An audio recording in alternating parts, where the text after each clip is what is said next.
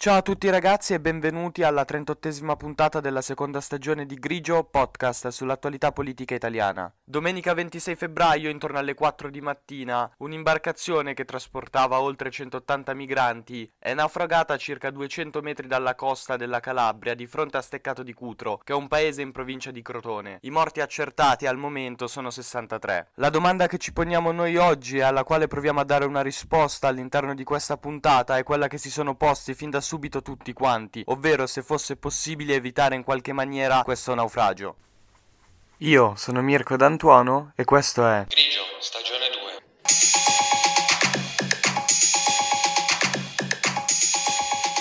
Grigio, stagione due.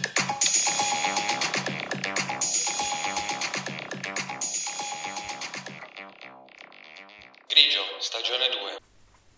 Secondo quello che si sa fino ad ora, il peschereccio sarebbe partito all'incirca giovedì ventitré febbraio da Smirne, una città in Turchia. La rotta che stava percorrendo il peschereccio, che domenica mattina è naufragato a largo di Steccato di Cutro in Calabria, parte dalla Turchia e arriva fino in Calabria e in Puglia, passando di fianco alla Grecia. Repubblica ha citato i dati forniti dal Ministero dell'Interno. Nel duemilaventidue solo in Calabria sono sbarcate diciottomila persone, il quindici per cento degli arrivi complessivi in Italia, ma questo numero soprattutto è raddoppiato rispetto ai novemilaseicento del duemilaventuno. Questo per dire che la tratta che ha percorso questo peschereccio, che poi appunto è naufragato, è sempre più utilizzata dai migranti perché viene ritenuta un po' più sicura di quella che parte dalla Libia, tant'è che secondo le testimonianze sembra avere anche tariffe molto più elevate, ma come abbiamo potuto vedere i rischi sono comunque sempre altissimi. Nell'introduzione abbiamo parlato di centottanta migranti totali presenti sul peschereccio, ma in realtà su questo numero ci sono ancora dei dubbi, perché secondo altre testimonianze sarebbero state addirittura duecentocinquanta le persone presenti a bordo. La maggior parte delle informazioni che abbiamo attualmente vengono dalle prime testimonianze di quelle persone che per fortuna sono riuscite a salvarsi, e loro hanno detto che durante l'ultimo giorno di navigazione, quindi durante la domenica, in effetti le condizioni climatiche del mare erano peggiorate di tanto, ma comunque intorno alle quattro di domenica mattina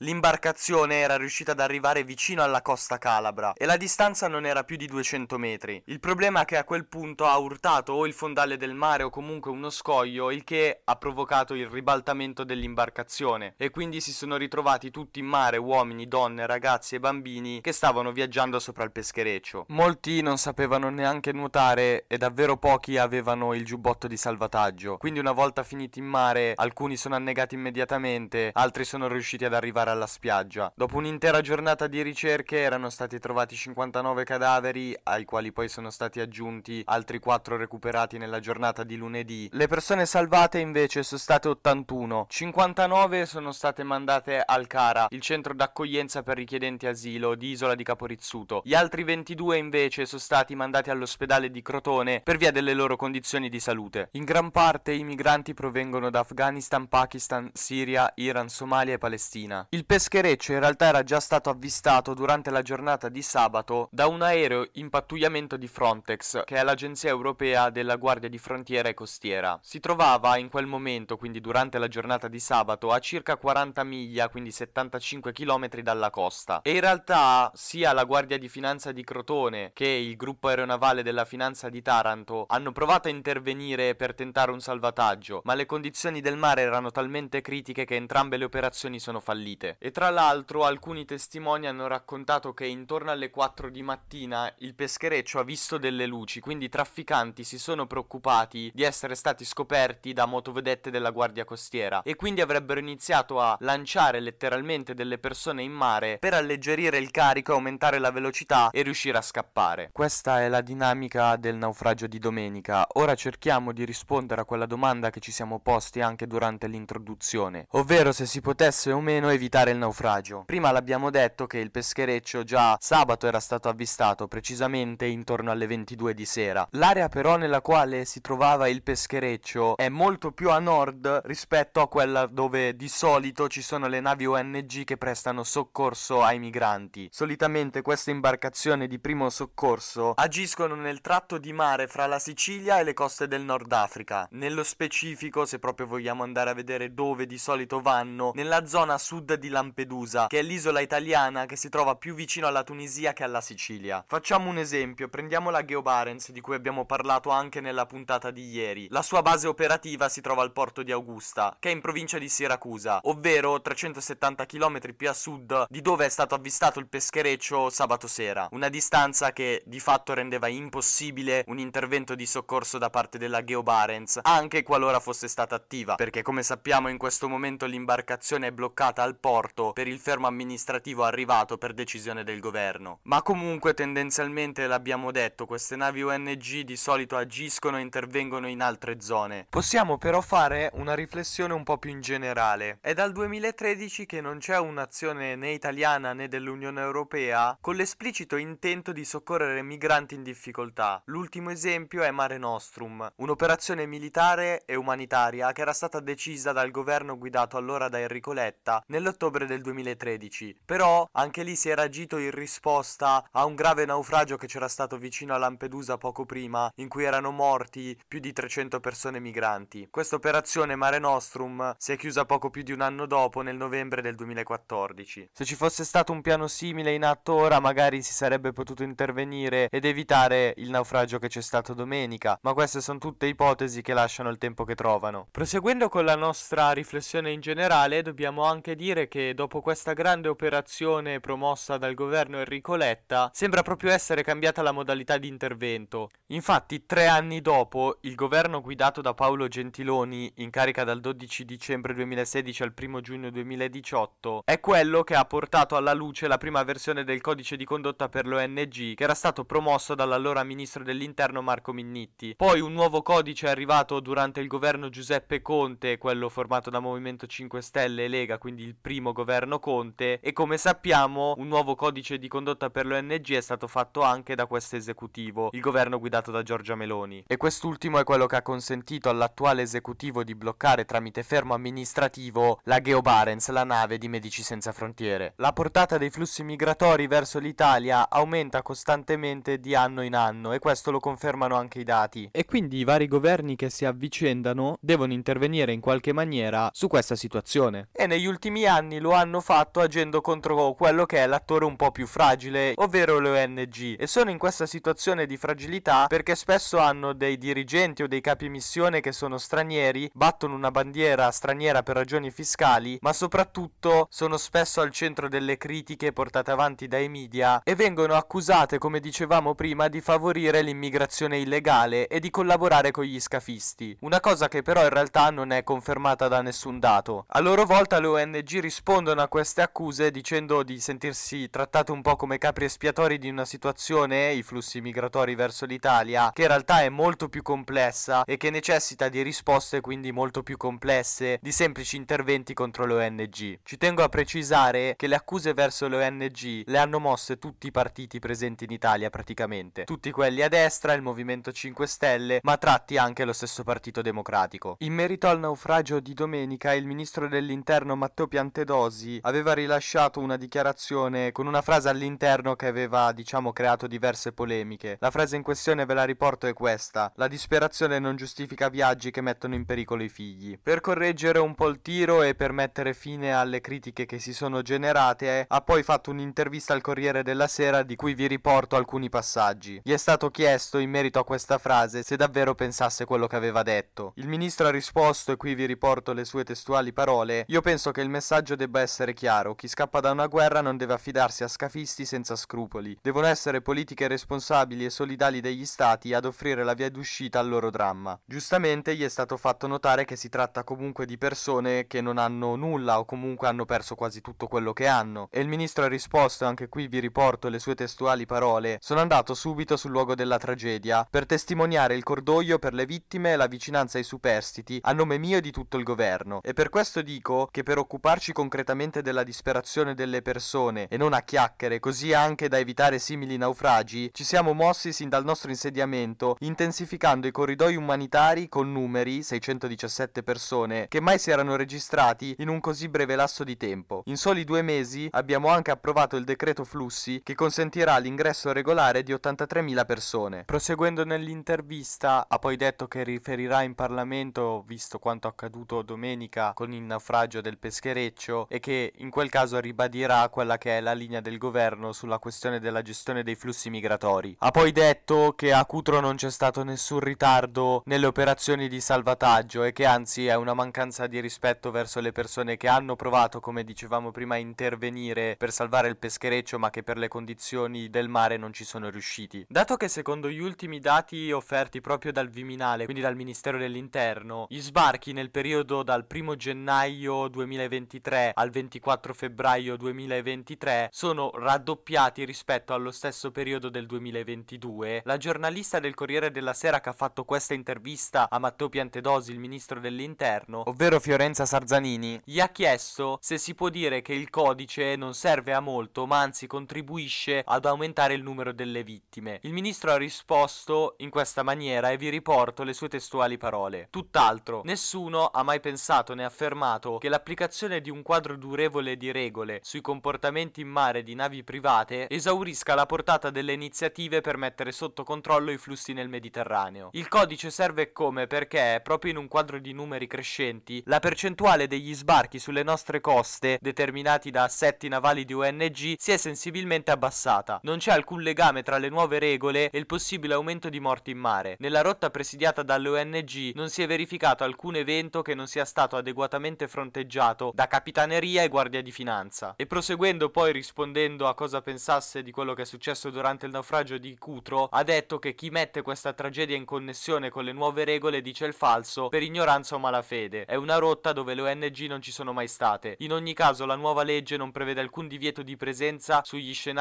di interventi di recupero. Li abbiamo semplicemente assoggettati a un quadro normativo anche di rilievo internazionale. Ha detto poi che spera, così come hanno già detto anche Sergio Mattarella e Giorgia Meloni, in un intervento anche dell'Unione Europea più deciso, dato che sembra, almeno secondo il ministro dell'Interno, che la pressione che sta portando su questo tema il governo proprio verso l'Unione Europea abbia aperto la possibilità quantomeno di un nuovo dialogo e di nuovi interventi. Il ministro dell'Interno sostanzialmente in questa intervista si è quindi difeso e ha difeso il codice di condotta per le O N G. Come abbiamo detto durante la puntata, in effetti non sembra che sarebbe potuto cambiare molto se la Geo Barents o un'altra O N G sarebbe potuta intervenire sul luogo per via delle condizioni del mare. Però c'è da dire che appunto i flussi migratori sono comunque in costante aumento e questo già sembra dimostrare che non sono tanto le O N G a stimolare le partenze, ma sono altri fattori. Rispetto alla frase che ha pronunciato il ministro dell'Interno Matteo Piantedosi e che ha generato tutte le critiche che ci sono state anche da parte dell'opposizione, le parole che ha detto durante l'intervista al Corriere della Sera sono sicuramente su toni più pacati. Nella prima risposta che ha dato, almeno per me, sembra ancora esserci comunque una sorta di accusa o di tentativo di attribuire della responsabilità a delle persone che personalmente credo in questo caso siano soltanto vittime. Detto questo, resto convinto, così come ripeto dalla prima puntata di Grigio, che le persone che rivestono un ruolo istituzionale così importante devono sempre avere grande attenzione e rispetto per le parole che utilizzano, soprattutto nei loro interventi pubblici. Io vi saluto e vi ringrazio per avermi ascoltato anche oggi. Ci risentiamo domani con la trentanovesima puntata della seconda stagione, sempre qui su Grigio Podcast. Io sono Mirko D'Antuono e avete ascoltato Grigio, stagione